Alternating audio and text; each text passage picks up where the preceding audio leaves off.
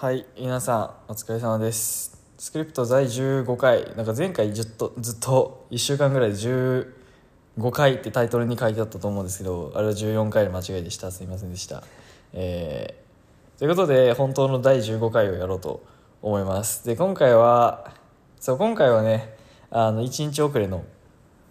になってしまったんですけどまあなんでかっていうとゲスト会でそのゲストとそれぞれちょっと1日遅れねえと取れねえっていうのがあってまあそういうことで今から今撮ってるわけなんですけどはいじゃあまあ早速そのゲストのねもう今日はそのゲストの方と一緒にいろんなブロックチェーンの話をしていくっていうのでまとめようと思ってるんで、まあ、早速ゲストの方の紹介に移ろうと思います。はいゲストの、えー、中野大輔さんです、はい、よろしくお願いします。よろしくお願いします。お願いします。はい、まあなんかなんで知ってるどうまあでもうちのそのリスナーで知ってる人がどんくらいいるかは分かんないんですけど、はい、はい、はい。まあまあまあでもうちの結構ブロックチェーンのコアな人が聞いてるはずなんていろいろ共通の知り合いも多いはずだしちょっと嬉しいですね、それは。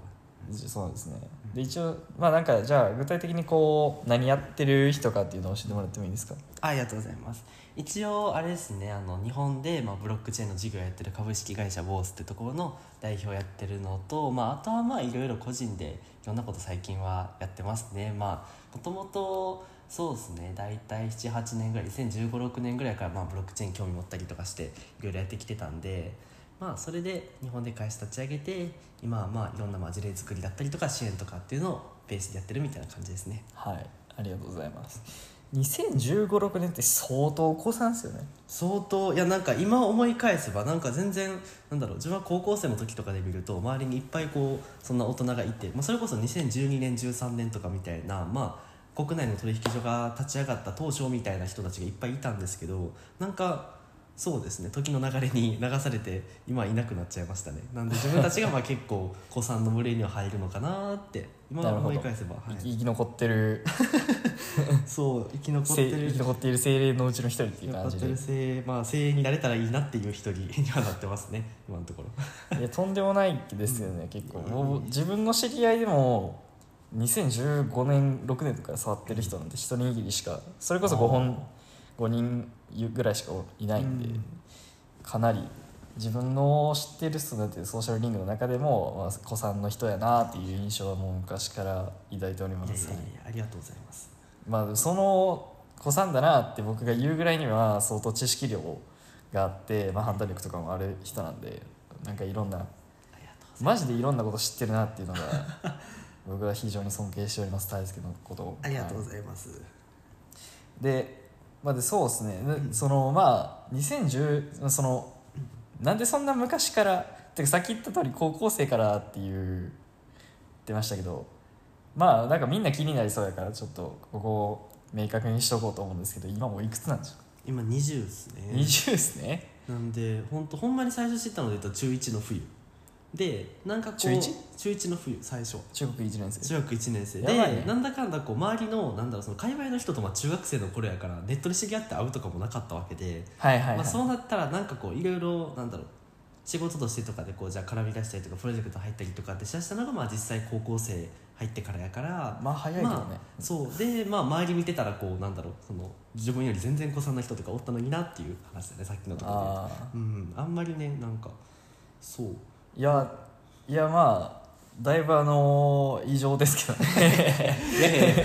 だいぶあの異常なんですけどね、でまあ、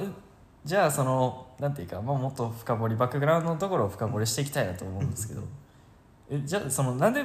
何をしててブロックチェーンにその中学の時に見つけたんですか、なんか01のところからほんまに話すと,、えー、と小中の頃からあの親にはこうずっとニュースを見とけっていうふうに言われててなんかこういろいろまあ日々こうあることからまあいろいろ関心を持ってもらって、まあ、それが将来に生きてくれたらいいなっていうつもりでは昔は話してたっていうのを最近知って、はいはい。で、まあ、そこでこうなんかふと思ったのがなんか世の中のお金の流れとかってどうなってるんだろうとかっていう派生でたまたま多分なんかこう夜遅くまで起きてる日があったんですよ中学校の頃に。うん。でそれでこうなんかニュース見てたら一番最後のところ今日経平均株価とか、まあ、為替とかのこうレートが出ててしかもなんかリアルタイムで動いとるぞっていう。これ何ってなってなんか普段こう生活しててじゃあなんか物価が上がるとか下がるとか円安とかって言ってもそんなに感じることってなかったと思うんですよだからなんでその普段こう使ってるお金なのにこう価値が相対的に見たら変わってるんだろうなってこうなんかそんなこう賢くではないですけど漠然にこうなんでこれ価値が動いてるんだろうってその時思って。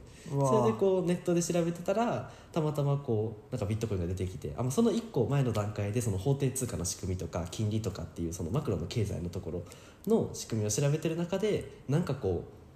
既存の仕組みの枠に当てはまらんやつ出てきたぞ。何これってなって。それがなんかのなんかその年齢ですでに既存の金融の仕組みを頭に入れていたっていうのが。なんかまあ確かにざっくりとは分かっててなんかこれえどういう仕組みでこれ成り立ってんの？しかもなんだろうその実物がないのになみたいなそういうこう流度の話からまあ興味を持ってでもまあ裏側にこうブロックチェーンって仕組みがあるんだでブロックチェーンって調べたらなんか仕組みとしても面白いし、まあ、ビットコインに限らずいろいろ他の暗号資産もあるんだっていうので広がっていったのがまあ中1とか中2あたり。やばいね。でなんか取引し始めたのもそのぐらいでなんかちょうどあのそれこそあの iPhone ってあのいつダウンロードしたかみたいなアプリい ける機能があってそれでこう見てたら本当に2016年あたりとかでビットフライヤーとかコインチェックとかをインストールしててあマジで自分触ってたわってこう改めて最近思う機会があって。いやーやばいな。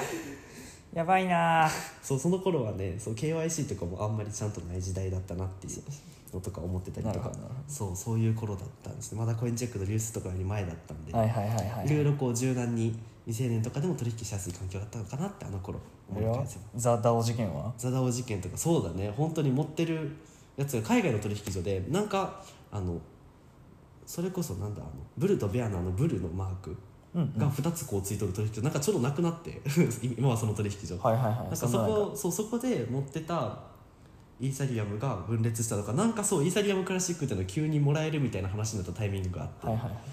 そザ・ダオ事件のもうまあまあそのどう何が起きていいか何が起きていたかを理解しているかはどどうかともかくそのリアルタイムにもうイーサリアムクラシックのそのハードフォークのお金を受け取った人。なんかイーサリアムクラシックの何かがみたいなのなんか国内の取引所からも来てえみたいな何が起きたんだろうみたいな話になったのは覚えてるな。っていう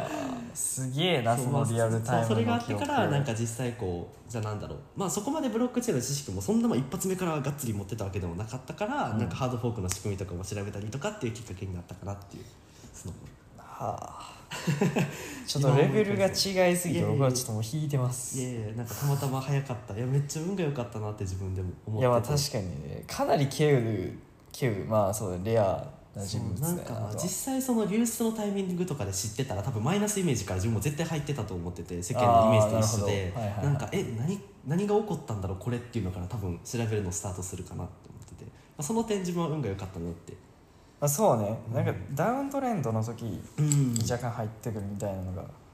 あるのかもしれない。その頃の方がまあ多分なんだろうマスメディアにも取り上げられやすいっていう観点で、まあ、みんな知るきっかけになることも多いんで、まあ、そこじゃなくて自分は良かったなっていうはいはいはのは思ったりしてますね、いなるほど。そこら辺ですがねバックグラウンドの話でいうと。いやすごいな。あのーブロックチェーン歴8年？8年ぐらい。もう8年生って。まあなんか間そんなになんか終えてない時期とかもあったけど一応までも一応ゼロからカウントするとゼロからカウントすると8年でいやあの僕1年なんですよ。あ全然全然。僕でも1年なんですよ。僕2022年なんでマジで。いやいやいやいやばくない？やいやいやいや。このすごい濃いそうまあ確かにこう 確かにこうこう大輔と知り合って今こう一緒にラジオ撮れとるぐらいには確かに。しかも大輔の家に入上がり込んで撮ってるっていうぐらいには まあ確かに。確かに深いところまで俺も来ているような気はするけど さりとって僕は1年ぐらいしかいなかったんで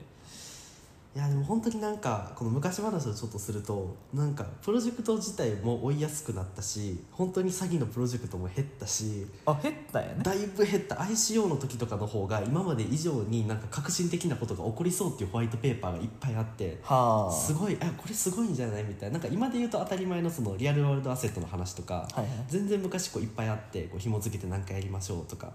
の話もあって、まあ、その頃見たらこうえ何これめっちゃ面白いやんってのもあったけどほぼほぼ詐欺で消えちゃったみたいななるほど。状況でいいこと、いいこと言っとんのに詐欺やった。そうそうそうすごいなんかまあでも言うとなんだろう実現可能性が低かったみたいな。だからまうん。あスタートアップとそこは近い構造だとはな無理やろっていう。そうそう無理だろう。でもめっちゃ面白いから投資家集まったみたいなものはいっぱいあったんですけど、まあ、はあそれは、まあ、今はだいぶ減ってきたしまあなんかいい意味でその実現可能性の高いものだけが残ってきてこうマスアダプションのフェーズには近づいてきてるのかなっては思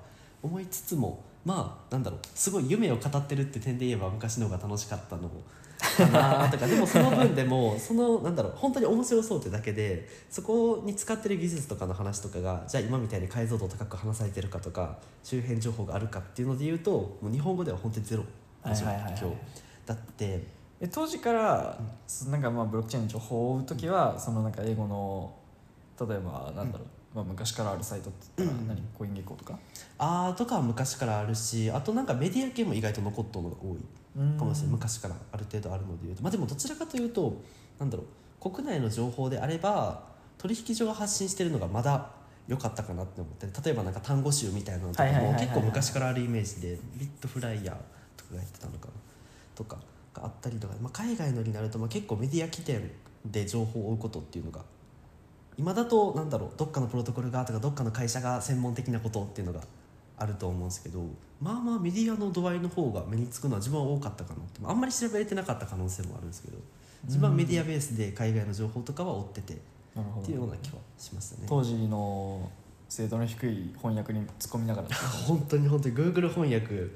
だった。Google 翻訳エキサイト翻訳とかの時代じゃないの？いやいやでも自分 Google 翻訳使ってたの。Google 翻訳。多分ずっと Google 翻訳使ってて、まあ結構なんか精度悪い時代やったんやろうなという感じがします。全然良くない。なんかそう本当にひどい翻訳 でしたね。でも時その頃そうで自分もまあ中学校とかやったりそんなに英語も分かるわけでもないしみたいな感じの状況やったんでまあまあ情報集めるのも大変っ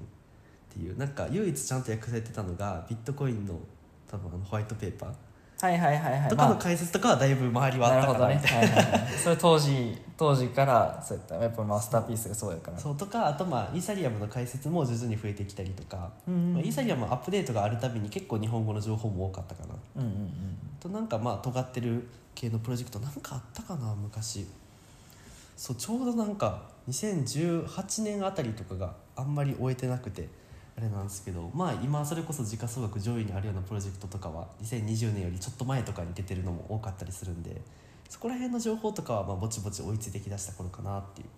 ふうには思いますね。なるほうんどだいぶまあ日本人でも優しくなったんですね。だいぶなんか事業者がほぼほぼ日本にいない。ほぼあゼロ。当時。もう本当に何だろう。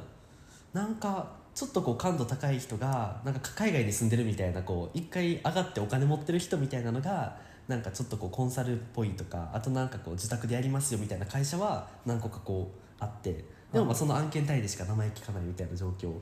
だったんはあでそれこそなんか今こうトップで日本だと走ってるダブルジャンプさんとかあとミントさんとかあと暗号屋とか暗号屋さんとかも言うと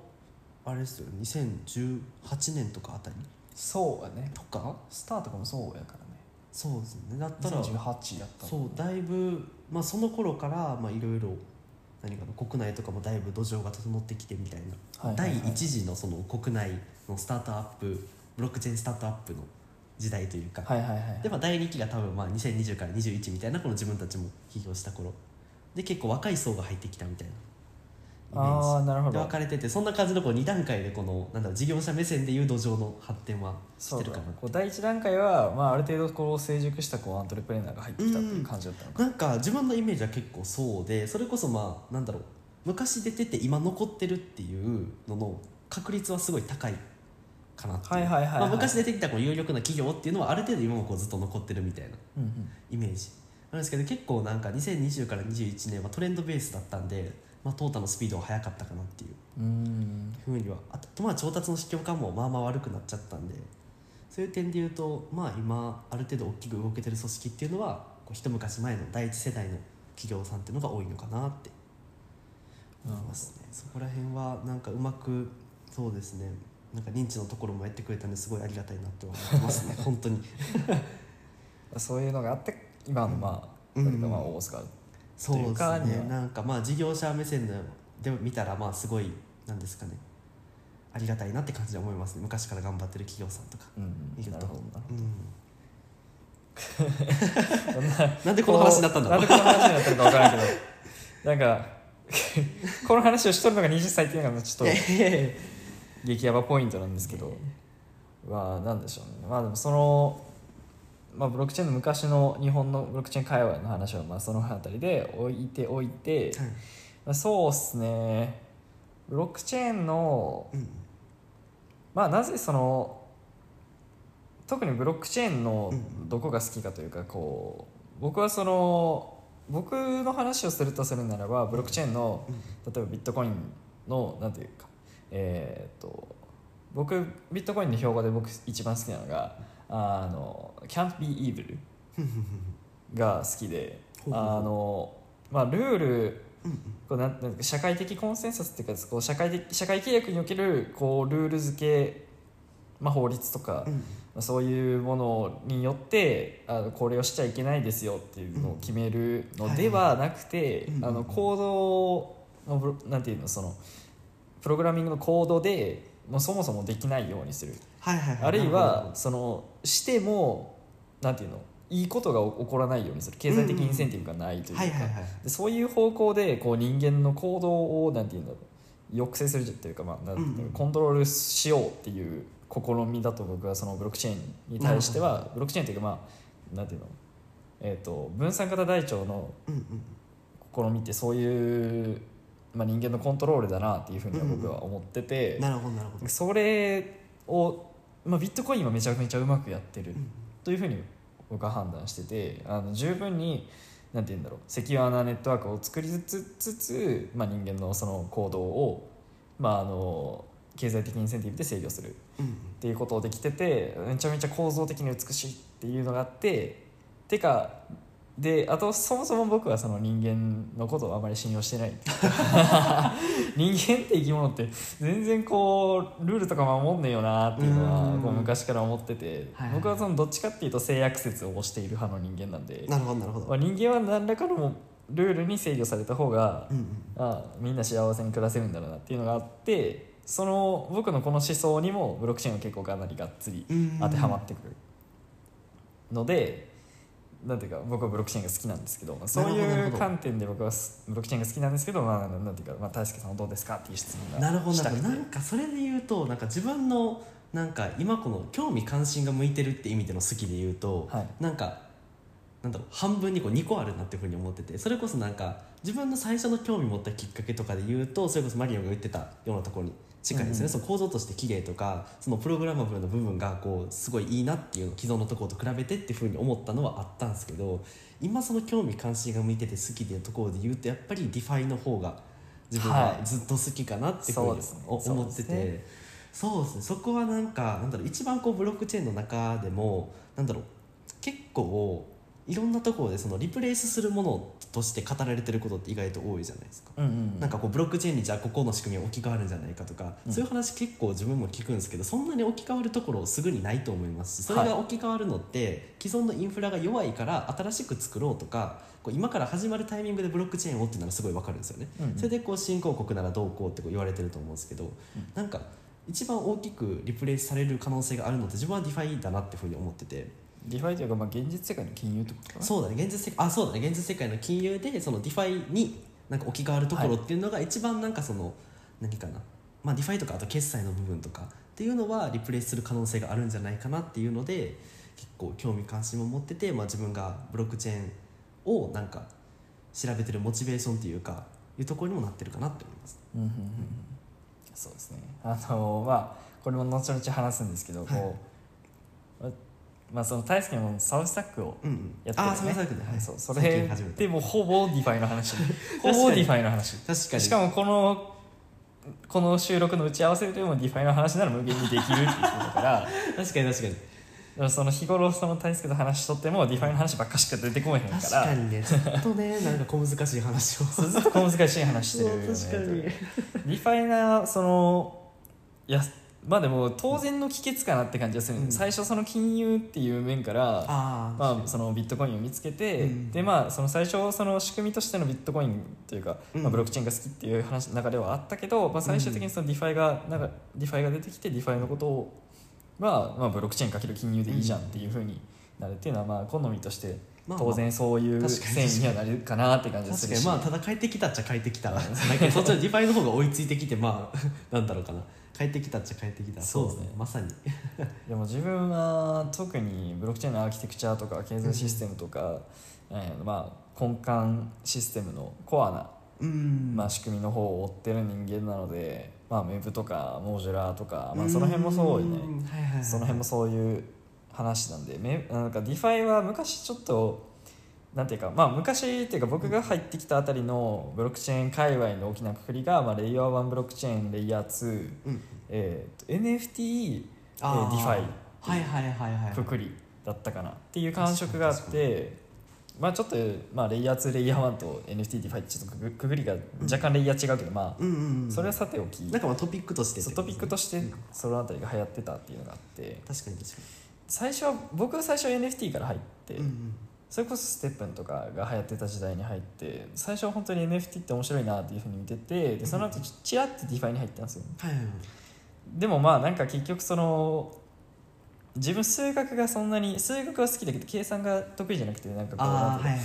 いていうのその論文とかに出てくる式とかを見てもいまいち脳で理解できないんで、うんうんあの数式出てくると脳が理解を拒んでしまうタイプの人間なのであ、のなんていうかなんていうかず本当にシンプルなのしか分からなくて。だからそのイーサップの V2 とかは分かるんだけど、こう V3 とか論文見に行くとあのひしゃげるというか。むずいね。難しいでもまあなんかかそのなんかこうこれをこうしたらこうなるっていうそのなんていうかインプットとアウトプットあるから、うんうん。それを見ながらああなるほどこういう仕組み仕組みかっていうふうに、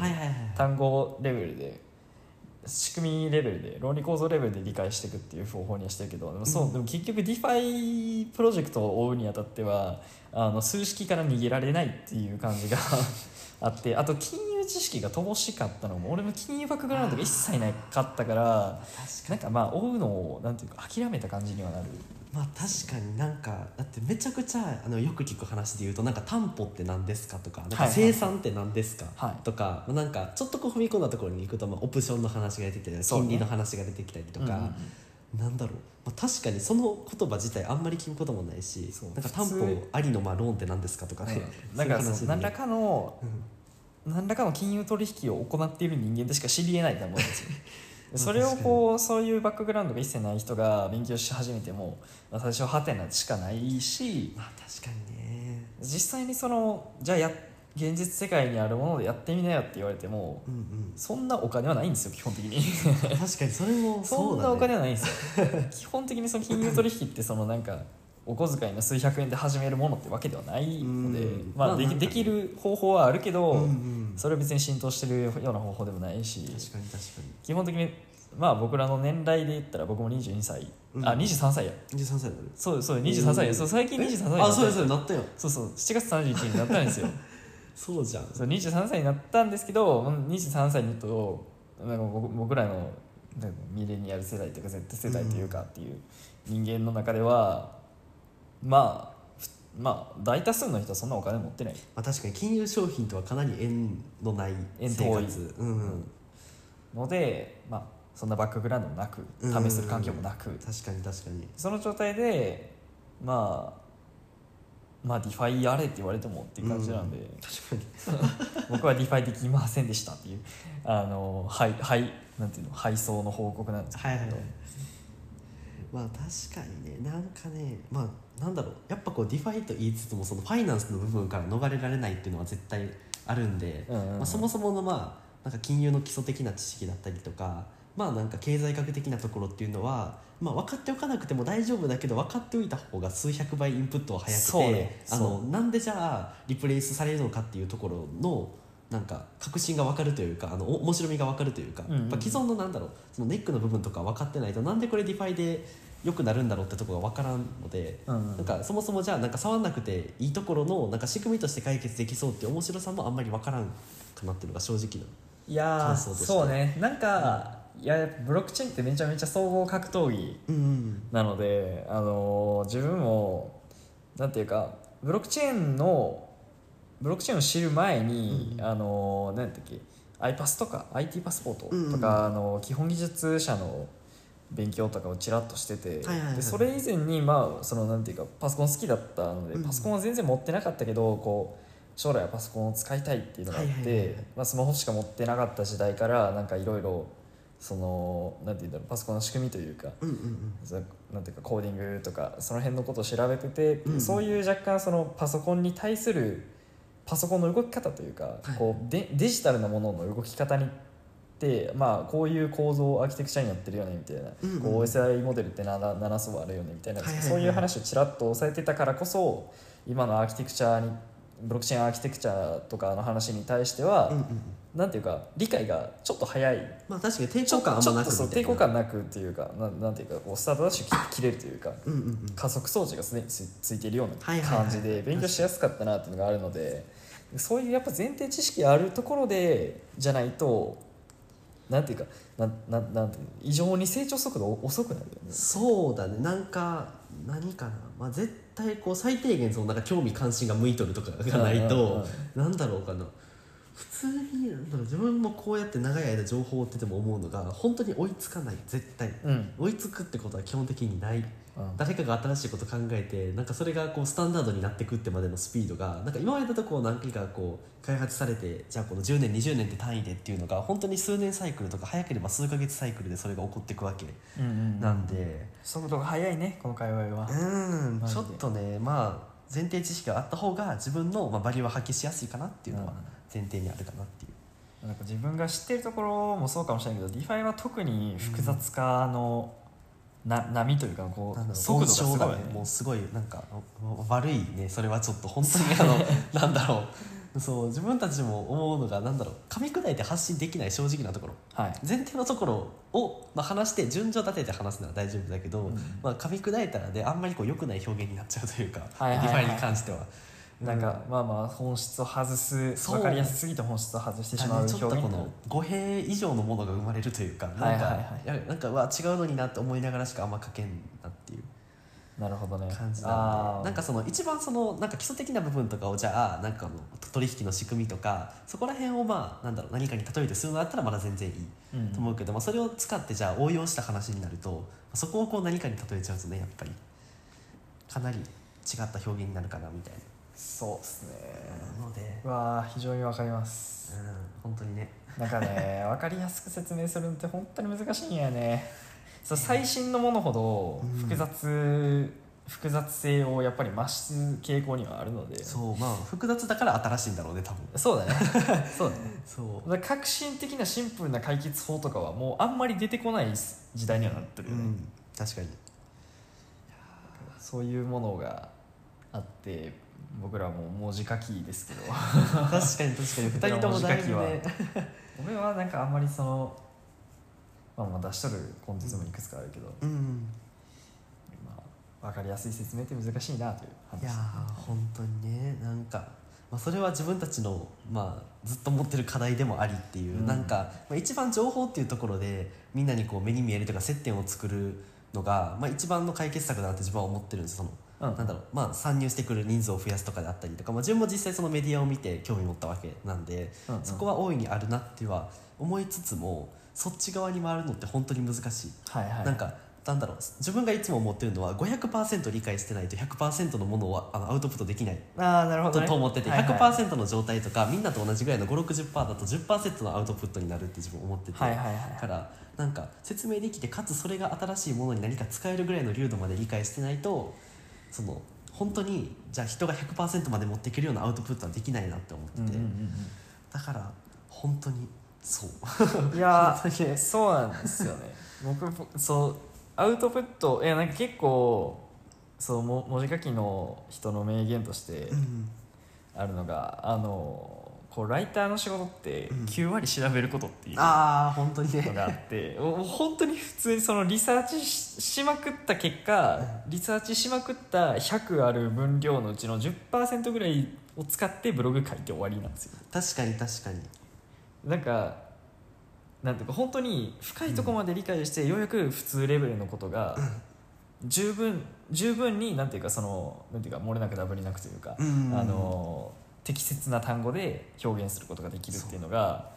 あってだから僕ら書いてる時間よりも調べてる時間の方が当然多いわけだし。絶対本当になんかそれで言うと本当になんか10分の1って表現が正しいかもしれない。なんかうん一日中調べて本当になんか12時間で書けるものがこうやっと出来上がるみたいなのそう。そう全然ありえる話で。特に特にブロックチェーンはなんかその傾向が強いというか、なんていうかうんこう技術的な話がやっぱり増えてくるから、うん。技術的な話っていうのはあのほなんていうの他のじゃあ例えば対抗のロールとしてシンプルななんかじゃあ映画の考察とかうん。と比べると調べなきゃいけないものの量がかなり多いしその確実性をかなりなんていうの高確率の担保しなきゃいけない。なんかなんていうかその持ってくる一時情報の確実性をとにかく重要視しなきゃいけないっていうのが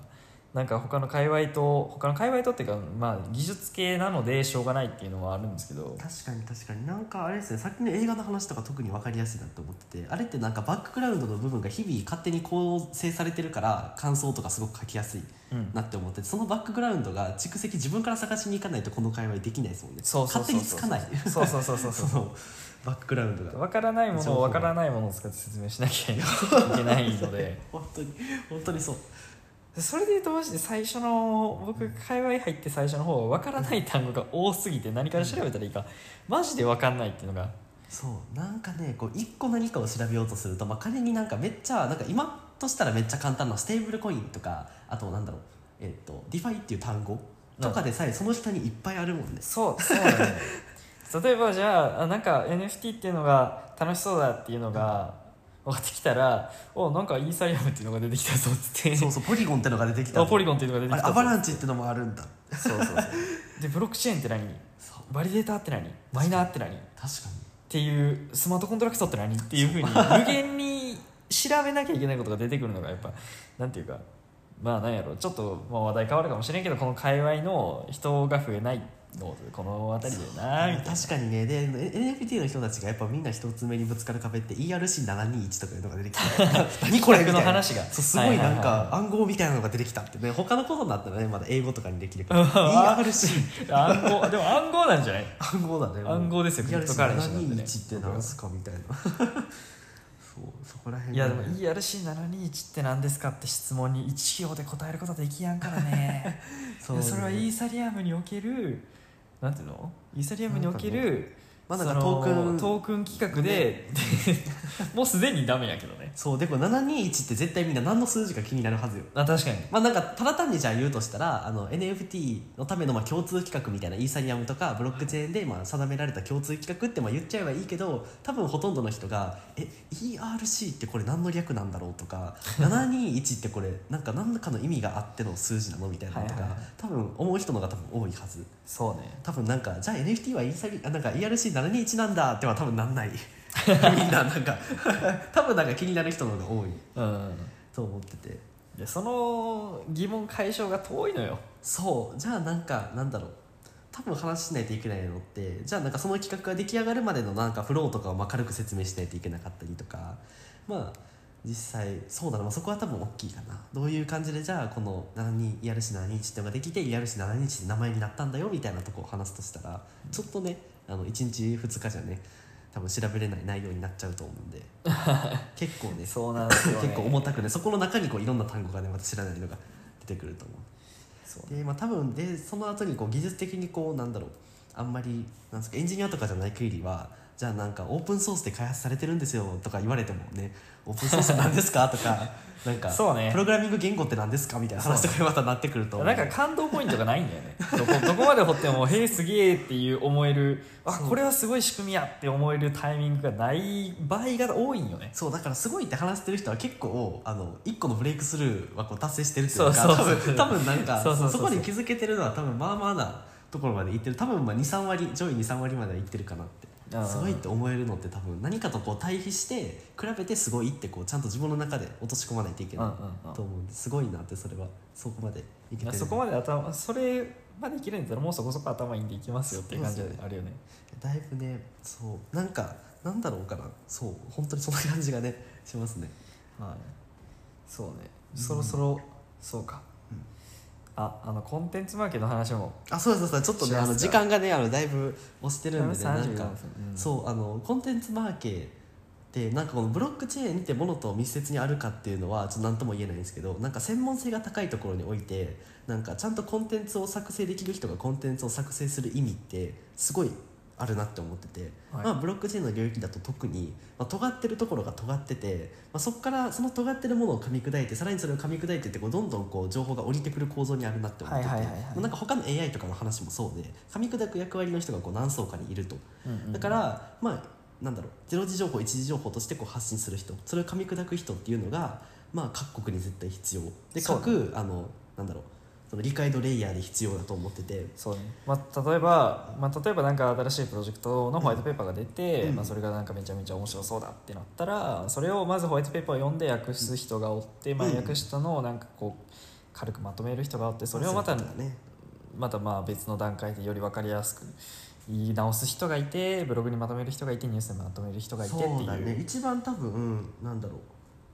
まあ、情報としてライトになってくるのでいうと、まあ、ニュースだったりとか、まあ、そういうメディアみたいなところが、まあ、かなり文字数限られた状態で発信するっていう前提があると思うんで、うんうん。そこはこう一番こうライトなところ。で、まあ、その人たちが何の情報を見てるかって言ったら、まあ、海外のまあスレッドまとめてる人とかだったりとか、まあ、ちょっとこう詳しく深掘ったメディアリサーチってところを見ててでそのリサーチャーとかはさらになんだろうもうファウンダーとかと話してる人とかもいますし実際、まあ、ホワイトペーパーとか読んだりとか、まあ、他の論文とかを見てまとめるって人がいてって、まあ、こういう感じのねピラミッドには絶対なってるんで。うん。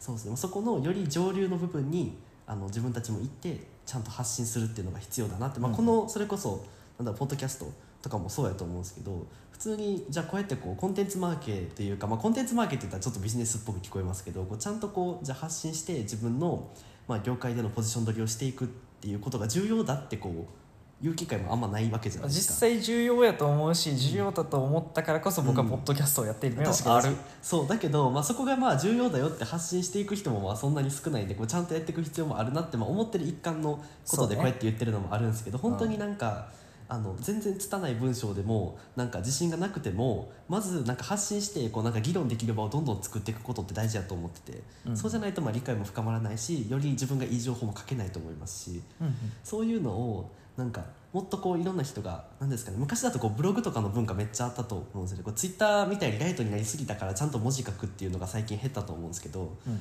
ツイッターとかあとインスタとかまあなんだろうその他 SNS が始まる前って結構みんなブログ持ってる人って多かったと思うんですよね。うん。技術系のブログだったりとか、はいはいはい。でも今だと、ね。そう黎明期はそうだったと思うんですよ、まあ、それでこういろんな技術が、まあ、浸透しやすかったりとか、まあ、情報の発信が行われたりとか、まあ、クラスターがいろんなところでできてたんですけど今ってこうライトになりすぎて情報の流れが早かったりとかあとなんだろうかな。長い文章を読めない人が増えてきたっていうのが原因でやっぱりこう発信する側のモチベーションもだいぶ減っちゃっててもうそれ絶対仕方ないことなんですよね。反応なかったらみんな、いいねもらえなかったら投稿したくない。なんか承認欲求じゃなくとも、そうね。なんだろう。せっかくならこういいなって思って「いいね」ついてくれた方が嬉しいですし、自分もそこは一個の指標にしてますし、うんうんそうなんですよ。ねそこがまあだいぶなんですかね詳しい情報への関心度が減ってきたとかあとまあなんかそういうものをなんか目にする機会も若干減ってきてると思っててやっぱこう簡単な情報を発信してる人フォローしておくのがやっぱみんな楽やと思うんでね。実際ツイッターとか見ててもなんかなんですかね、まあ、自分たちからしたらなんですかその流度の荒い情報を発信してる方の方がまあ伸びやすい傾向にあるなっていうのは正直な感想として思ってて、うん。うんでもまあやっぱこうなんだろう、まあ、それでこうきっかけ持ったとしてもその後やっぱ難しい情報に触れる機会ってあると思うんで、うん。そこでこうなんか思ったこととかっていうのは、まあ、みんな発信してほしいなーっていう なんか競合がいっぱい増えてほしいんですよね。自分も本当に。だからいっぱいこう発信してくれる人がどんどん増えてくれてなんかこういろいろまたそこからこう小さいクラスター的に情報が広がってっていうのがどんどん起こってほしいなっていうそれがまあなんですかねこうまとめるとコンテンツ発信の重要さというか、まあ、企業目線で見てもそういうコンテンツマーケっていうのをちゃんとポジション取りでやっていった方がいいなって思う理由。なるほどね。まあ、企業でも個人でも、そうですね、まあ、海外の場合見ると、まあ、個人のパワーが意外と強いように見えて、まあ、どのプロジェクトもそうなんですけど自分たちが得意としてる領域というかそれの情報を絶対発信してるじゃないですか。うん。例えばなんだろうアルケミーとかの場合だと、まあ、なんかインフラ層になってるんで、まあ、そこら辺の話のまあ情報を出してたりとか、うん。あとまあチェーンリンクだったらオラクルの話とかもチェーンリンクの話やつ見れば全部 OK じゃないですか。チェーンリンクもまあブログ力入れてるね。だいぶ力入れてあとまあ DAO の話だったらアラゴン DAO とか見たらもう全部載ってますし、はいはい。ストラクチャーの部分からこうやって立ち上げるんだとか載ってますし。あとまあリーガルの部分で言うとあのベンチャーキャピタルとか、まあ、そういう投資家層が発信してる情報とか。うんうん。あとまあ金融系のところが発信してる情報を見ればいいですし大体まあ企業起点でそういうなんだろうこの情報を見とけっていうようなその基礎的な情報っていうのは発信されてるなって思ってて。うんでも日本語で調べた時ってまあまあなんか良くも悪くもアフィリエイトばっかりなんで。よくも悪くも。ね。良くも悪くもなんかそれ自体が全然悪いとは言わないんですよね。その一つのビジネスとして成り立ってて、まあ、実際じゃあそれで興味を持ってパイが広がってる部分もあるんで、はい。まあ、そこ自体を悪だとは言わないんですけどまあなんだろう。事業者がもうちょっと発信しした方がいいんじゃないっていうのは本当に思ってて、まあ認知は広がるけどそこで止まってしまうのがね。そう。そこで止まってしまっててそれなんか止まってしまうしなんかこう一番面白いところ を取り逃すそう。よななんかせっかく興味持ったのになそう。で新しいプレイヤーが増えないはいそうですね。なんで自分からこうなんだろう。この受動的にの逆なこの自分からこう働きかけてこう情報を探しに行かないといけない状態、うん。特に日本って、うん。なんかこういろいろ降ってくるものってかなりライトなものなんでまあまあこうポンポンポンって弾けちゃうものなんですよね。でそれをまあなんだろう自分たちって結構、まあ、さっきもこうツイッターで見てた情報とかそうやけどなんだろう自分からこう追っていってる情報のあれがだいぶ重たいじゃないですかね。入ってくる情報とかも。そうね。っていう環境に日本もできればなってほしいなっていう。うん。まあ、そうするとなんだろうそもそものえーっと知識の底上げというか、そうそう。知識レイヤーそうね。あのまあみんなが共共通認識の、うん。まあ、レベルの底上げっていうのは。っていうのはできるかなって思ってて、まあ、そこができればなんだろうその世界で見たそのマーケットっていう意味でのあの地位っていうのも日本が上がるんじゃないかな。日本の価値が上がると。そうだいぶねなんか今そうなんか説明が少ないプロダクトばっかり日本に落ちてきてるっていう。あこういう言い方したらちょっっとねすごいあれだけどなんか分かりやすいものしか日本に来てない。BCG とかまあそそれがねいい悪いは置いておいてなんか自分はちょっとなんか、うん、せっかくブロックチェーン興味持ったんならもうちょっとなーってそう。なんかこの前ねそうあそれこそあのこの前ちょっとあのビットゲットさんになんか呼ばれて講師で行ったことがあってでそこでちょうどインタビュー5分ぐらい答えたんでまた出てると思うんですけどそこでもなんだろうせっかくブロックチェーン興味持ったんであればもっとこうなんだろうオンチェーンの情報ってこうみんな見れるからちょっとこうなんか見てみようかなとかなんかこうもう一個踏み込んだところにせっかくなら入ってほしいなってもったいないなって自分たちから見てると思っててなんか自分たちがこう追ってる情報ってこう日々の会話で「えこれめっちゃおもろいやん」とかあるじゃないですか。うん。でもその情報って多分ほとんどの人たち9割9分ぐらいの人たちにも伝わってない情報。それかもしくは半年後ぐらいとかトークンがローンチされるとかエアドロとかのタイミングであの 分かりやすく紹介される触っておけ、ねみたいなんで、はいはいはいはい。とりあえず触っておけこれみたいな感じになって出てくるとかしかなくて。まあねなんか、うん、ちょっとそれをまあなんか先に知っておいてあこういうのもあるんだとかってなった方がいろんな情報の見え方も変わってくるかなってうんうん。思ってて。そうそこら辺がまあ強化されたら本当になんか日本自体がちょっと明るくなるかなってブロックチェーン界隈見てて。そうですね。そうなんかそれが日本で今起こってないからなんかまあリーガル面とか税制面とかも正直ありつつも、まあ、海外っていうところのコミュニティとかクラスターにあの入っていっちゃうというか、うん。まあ、そっちに行かないと面白くないって思ってる日本人がこう上の層ではやっぱ出てきてるっていう,、うんうんうん。日本語で発信してもあんまり見られるしじゃあ海外でアカウント作って発信した方が伸びるやんとか、ね。海外のアカウント作ってコミュニティに入った方が実際受け入れられたし自分のレベルも上がったって、うん。自分もそういう意見ではある、ん。日本の、なんていうかその日本人だけの間で伝わる話、じゃあ僕が一番おもろいと思っている段階の、な段段階っていうかまあレイヤーの話ができないもんで基本的に俺もなんかそのそれ最初の方は日本語の、なんていうかコンテンツばっかり当たってそのサーフィーリンクとかも踏みながら、あのーなんていうかバイナンス、うんバイナンスアカデミーとか見てっていう感じにいろんな日本語のコンテンツを見とったけど、今はもう英語コンテンツしか頼れない状態に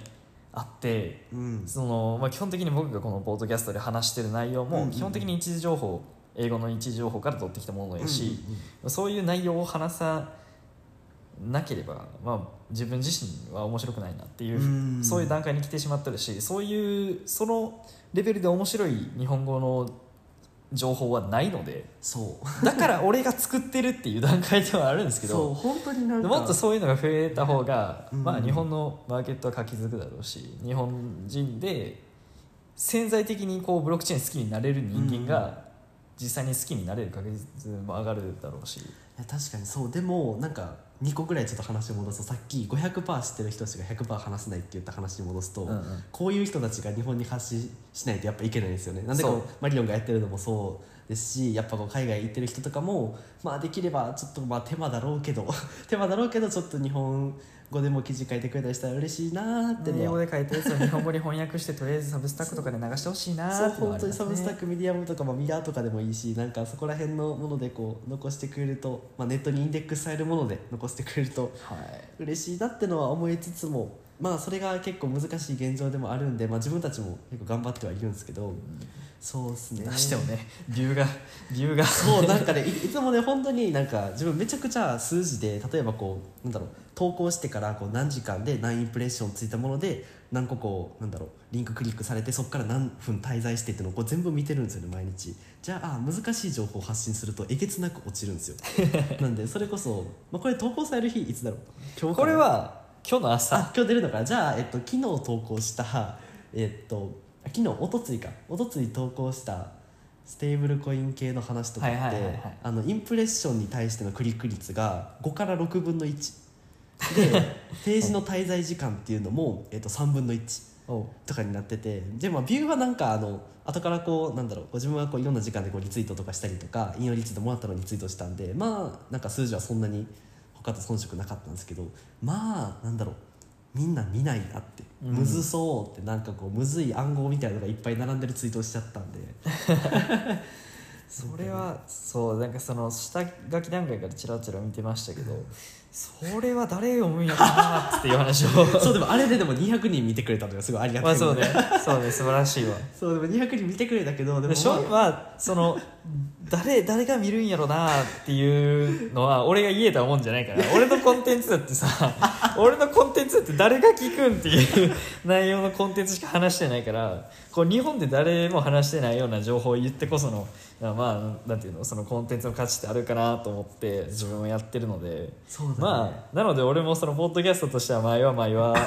よかっまあよくて100ぐらいいくみたいな、よくて1週間に100回聞かれる程度のものなんで、まあなんていうかそれでも個人的にはあこの内容で100人もこれ聞くんやっていう感じではあるのでまあまあまあまあ悪くはないかなとは思っているけどねこれが今後もっと増えていくとやっぱり嬉しいよねっていうのはあるしその土台を作るために俺たちはなんかもっとまあまあいい記事をうん量産していかなきゃいけないしっていうのはあるよね。そうだねでそこでなんかちょっとコンテンツマーケの話に戻すとなんだろうさっきのこうビューがついてる理由とかっていうところをこうちょっと深掘りしていくとなんか情報自体が生み出す価値って自分2つ2種類あるなっていうふうに思ってて、うん例えばなんかメディアとかが、えー、と発信してる情報ってなんかなんだろう情報自体に自分は価値があるって思ってていろんな。うんうん。だけど例えばこう自分たちがやってるサブスタックとかこのポッドキャストとかが目指してるものとかいうか、まあ、最終的に帰着するものってその人だから価値があるって方に移り変わってるなっていうふうにそうねそうねそうね。なんか海外のリサーチャーとかねまあ見ると。あらゆるコンテンツでそっちに向いていくよそうなんかそっちに、まあ、特にこうなんだろう、えっと、専門性が高いものだとそっちに寄りがちだなって思ってて、まあ、だからこそ逆になんだろうこう大衆に合わせるというか大衆に合わせた書き方っていうのは別にしないでいいのかなって自分は最近思ってて、うん。うんまあ、自分が書いた情報だからちょっと気になるし見てみようって人がもっと増えていく未来の方がなんだろう。さっき言ってたその詳しい人をどんどん輩出するっていう目標には近づくのかなってふうに思ってて、まあ、分かりやすい情報とか、まあ、なんだろう。即時なんか速報性がある情報を出すっていうのも一個の貢献の仕方ではあるんですけど。それだとまあ情報自体に価値がついちゃうんで。じゃあなんだろう自分が書いてるからっていうそのなんか人とかの方にどんどん価値をつけていく方が貢献はできそうって思うんでち中長期的に見ると。うんまあまあまあそうね。その人から見ても、なんていうかその まあ経済的なインセンティブも高そうですね、そっちの方そうだね、まあ、その方がまあなんか自分のなんかそのアウトプットしてる理由のところにも近づいてくるんですけどなんだろうインプットの質を高めるためには自分はアウトプットを絶対しないといけないうん。って思ってて、わかります。なんで、まあ、そうなるとやっぱ質の高いアウトプットをすることが次のいいインプットにつながるってここはこうループしていくんで、うん。うんやっぱアウトプットの質を怠ると絶対次のインプットが下がるんでまたアウトプットが下がってってこう逆に負のループも起きちゃうところっていうかまあ成長速度が遅くなっちゃうんで。だからまあアウトプットっていうのは本当になんか気にせずやっちゃっていいと思いますね。なんかマーケ的なやっぱ施策を言うと、まあ、たまにはこうなんかトレンドに乗っかるみたいな話題を発信することも重要やと思うんですけどやっぱこう自分のなんですかね権威性というかなんか自分が書いてるなんかコンテンツ自体のまとめとしてのまあ価値を生み出すというか、うん。していくその媒体自体にも価値をつけていくんであれば、まあ、そう専門性のあることをガンガン書いていてほしいなみんなって。うん思います。意外とまあなんかこう情報を残すことが僕は重要だとは思っているんで、うん。まあその数を増やしたい、うん。そのなんていうかその見てくれる人を増やしたいとか、うん。こうツイッターのフォロワーを増やしたいとかだったら、それはもうトレンドを自由に追っていただいて、それに適切な方法でアプローチを取っていただければと僕は思うんですけど、僕個人の僕個人がなんでこのポッドキャストを始めたかっていうと、はい。それこそ本当に言っあの大輔が言っているように、うん。その自分自身のインプットの質を高めるうんうんためにやってて、あのそりゃ人様に見せるものなのでそれなりの量を準備するじゃないですか。あ確かに確かに。で それで、まあ、なんかこうアウトプットをするぞっていう前提でうんインプットをし始めると当然そこそこの質のものは出来上がるわけですよ。その後まああと自分がどんぐらい詰めるかっていう話にはなってくるけど、うんうんまあ、ある程度のその下切りのラインは超えるかなと、はいはいはい。ままともにやってりゃ超えると思うんで、まあねなので僕はもうポッドキャストでポッドキャストに出す前提でリサーチをやるとかそういう、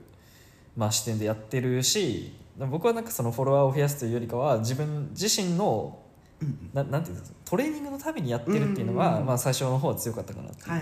ありますね、まあ、今はなんか結構あ意外と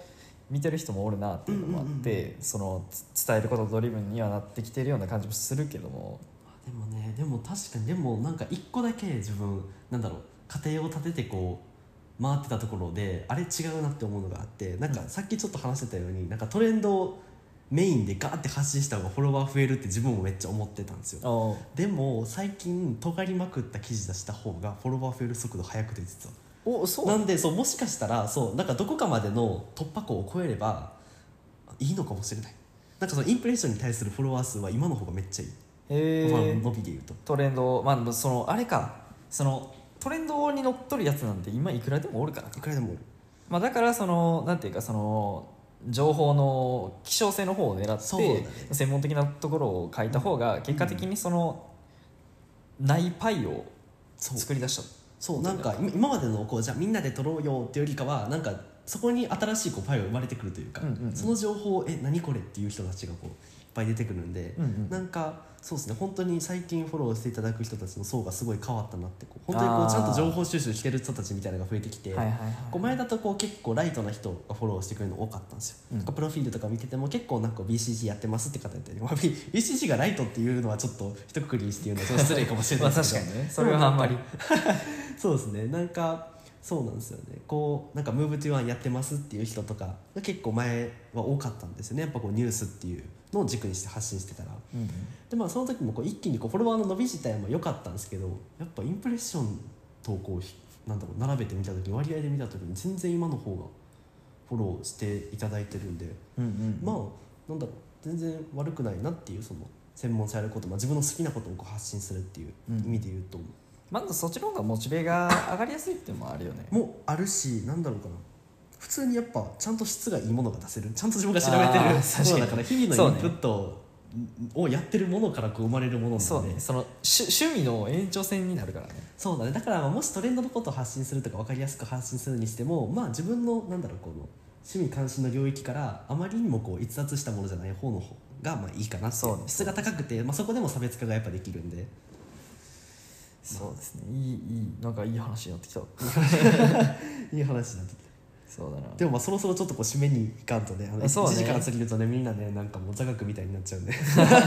あんまりあれいかな。やまあでも僕はあれですよ。アウトプットしよう。みんそう。なアウトプットしようっていう話で締めたい。そう本当にアウトプットしよう。そのためのインプットを強めよう。じゃあそんなにインプットするならアウトプットをしよう。じゃあインプットをしよう。そうね。そんなにインプットを高めるんだったらどうせならアウトプットまでやっちゃえよっていうテンションは大事かもしれへん。それでなんかそのアウトプットをする上でさっきなんかモチベーションって話あったじゃないですか。モチベーションを維持する上で自分数字見るのめっちゃ大事だと思うんですよ。そうね。本当に数字を細かく見てほしくてなんかあれ？いつもよりなんかこの記事めっちゃ伸びたやんっていうその要因までちゃんと測ってほしくて、まあ、それがまあ実際トレンドなのか自分の専門性なのかそれこそなんだろうそういうのがまあフォロワーさんにこう分かりやすい内容というかフォロワーさんの趣味関心の領域と一致してたのかとかそこちゃんと自分見てほしくて、まあ、そこをモチベーションにちゃんとやってほしいなって思うんで、なんか自分はよく1週間前とか1ヶ月前の自分の理解度とかと比べてますねやっぱり、うんうんうん。そこでまあインプット自体のインプットのなんだろうモチベーションってあんま見えないじゃないですか、こううん。継続的にやる。なんで自分の1ヶ月前とかに書いた情報を見てえ自分ここちょっと浅いやんっていうのとかを探したりするとはいはいはい。めっ自分のちゃわかる成長が見える。めっちゃわかるめっちゃわかる。あのなんていうかそのまあ自分が書いた記事でもまあいいんですけど、うん自分が昔読んで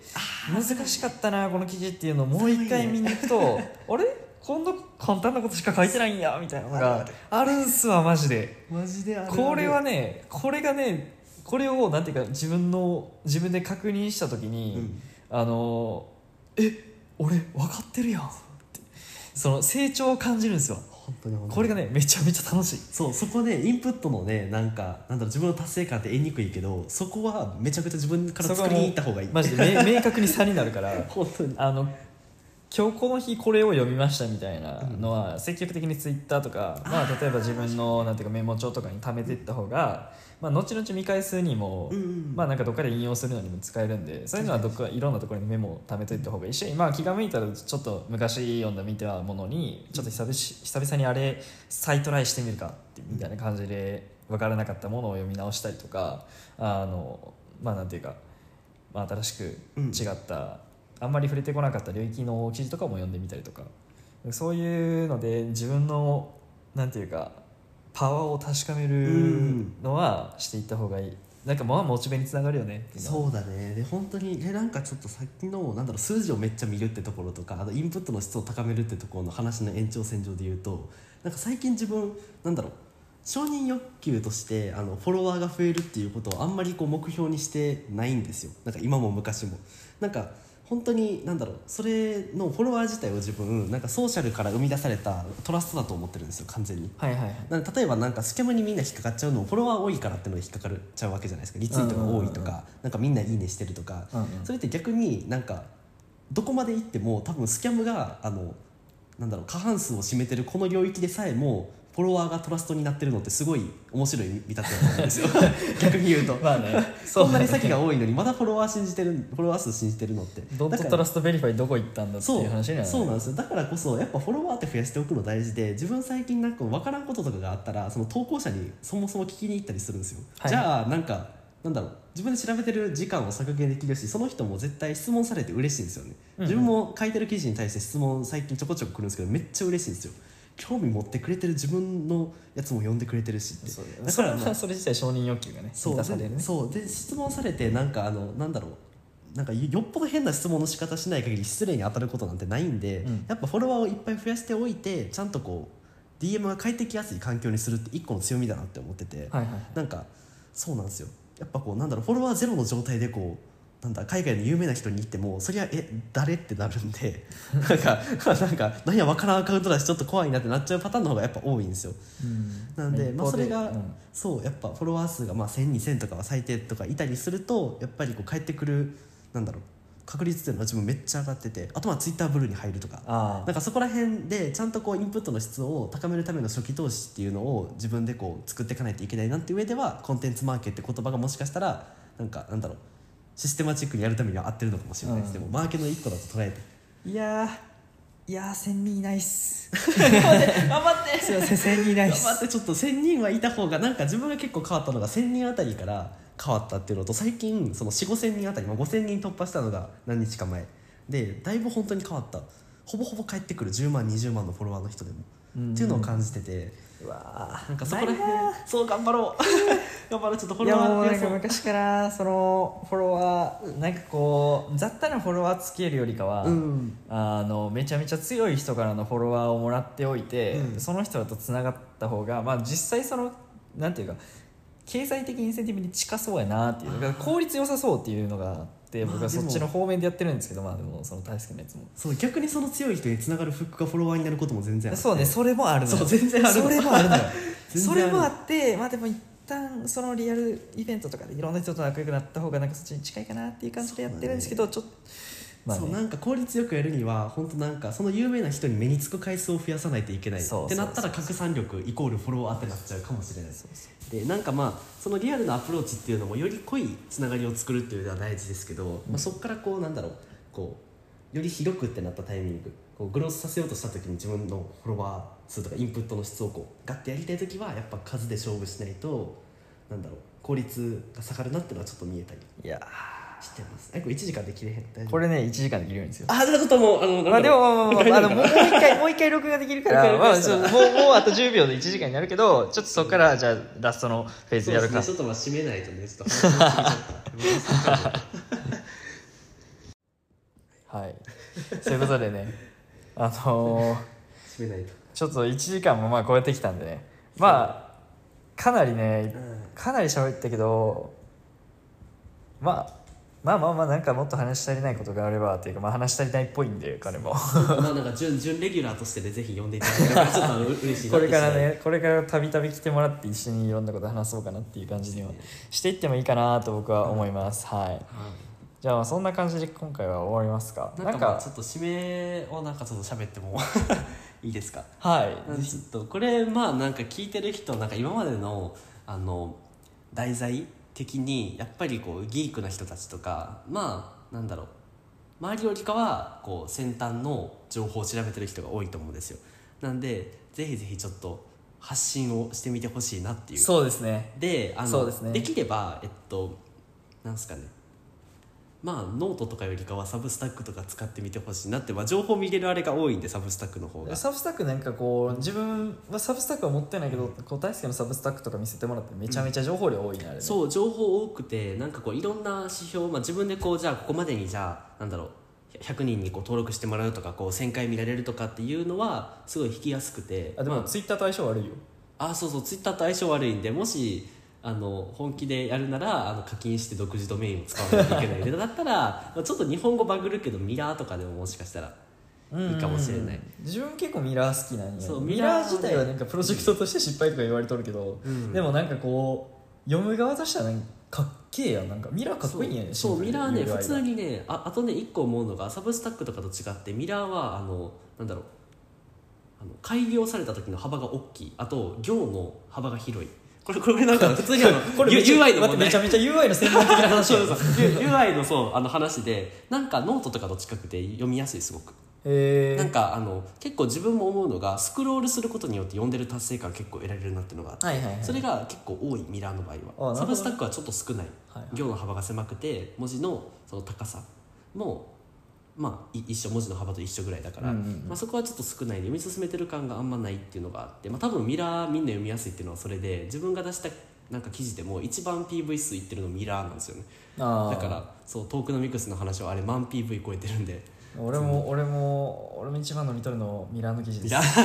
そうでミラーしかもインデックスされやすいしなぜか、ね。なんか結構上位にね出てくるんで検索ワードで。だから、まあ、ちょっとこう SEO 分かる人とかだとこう工夫して HYH2 の付け方やると上位に来てくれてみんな読んでくれると思うんで。あと Google アナリティクス絶対連携してみんな数字を見ようっていう。でも専門的なアドバイスじゃないですか。そうでもせっかくコンテンツやるならモチベーション維持が一番大事だと思うんで、ね。なんかそこはちゃんとこう数字見てあこの記事あんま読まれんかったらどこが悪かったんだろうとかなんかめっちゃこの記事読まれとるけどどこが良かったんかなっていうのをこう爆速で回すことによってよりいいアウトプットができるようになるんでインプットの質も高まるかなって思うんでなんか本当にコンテンツの話になっちゃいましたけど自分はもうずっとみんなにあのいろんなスタートアップにもあのメディア作ってねでコンテンツ発信してねってここ1年ぐらい毎回言ってたんでそれをまあ個人単位にも広げれたらまあ読み物が増えていいんじゃないかなって。自分もまあ助かりますね。なんか自分で全部調べるより周りに詳しい方がいてそうやってまとめてくれる人がいた方がやっぱり日本語の方がインプットの効率はいいんで。もうそういうなんかまあ僕らのこの放送を起点ではい。なんかまあアウトプットをやってみましたって言ったらあのぜひメンションしてくださいみたいなあ本当になんかあのもう 爆爆リツイートするんで。爆 爆リツイートというかもう本当にリツイートもしますしなんかもしあれですねあの、まあ、そんななんか自分も大口叩けないんですけどコンテンツはねまだ2人ともいっぱい書いてる方なんで、まあ、こういう文章とかどうとかのあればね全然読むんで、DM で送ってください。送ってください。はいはい。あ2人の。でそうだな。ツイッターは自分はあの下の名前大輔っていうんで「たいちすけ」あそれはもうたあのあの概要欄に載せてあお願いします。たいちすけで調べ概て要欄にサもら。えたらブスタックとかツイッターとか載っけときます。サブスタックもぜひぜひ登録お願いします。じゃあそんな感じで今回は、はい、またまた出てくださいぜひ。また出ますぜひぜひ。またなんかねトレンド。ドの話とか、まあ、最新技術の話とかも、まあその大輔と2人でやっていってもいいかなとそうですねちょっとなんかマリオの調べてる領域自分も全然勉強不足なところ多いんでなんか初心者ながらの質問ができるかなって思うんで、もしかしたらねいいコンテンツになりそうな気がするんで。じゃあそんな感じで。って感じで。また来週は分かりませんけど来週はなんかね 一応ベスなんか別のゲスト呼ぼうかなみたいな感じにはなっおーいいっすてねてまあ分かりませんけど。そんな感じでね。うんじゃあ終わろうと思います、はい、なんか長い間ありがとうございました本当に。1時間超えの。い、やもうね本当に。めっちゃ喋ったね。ねなんか短編映画なら見れそうなぐらい。そうですね。ったね短編映画より価値のあるものになってると 嬉しいですねこれはちょっとねなんか見ててよかったなってなんかで半年後ぐらいにね思ってくれたらコンテンツみんな発信して。ねそうやってくれたら嬉しいですね、はい。マジで。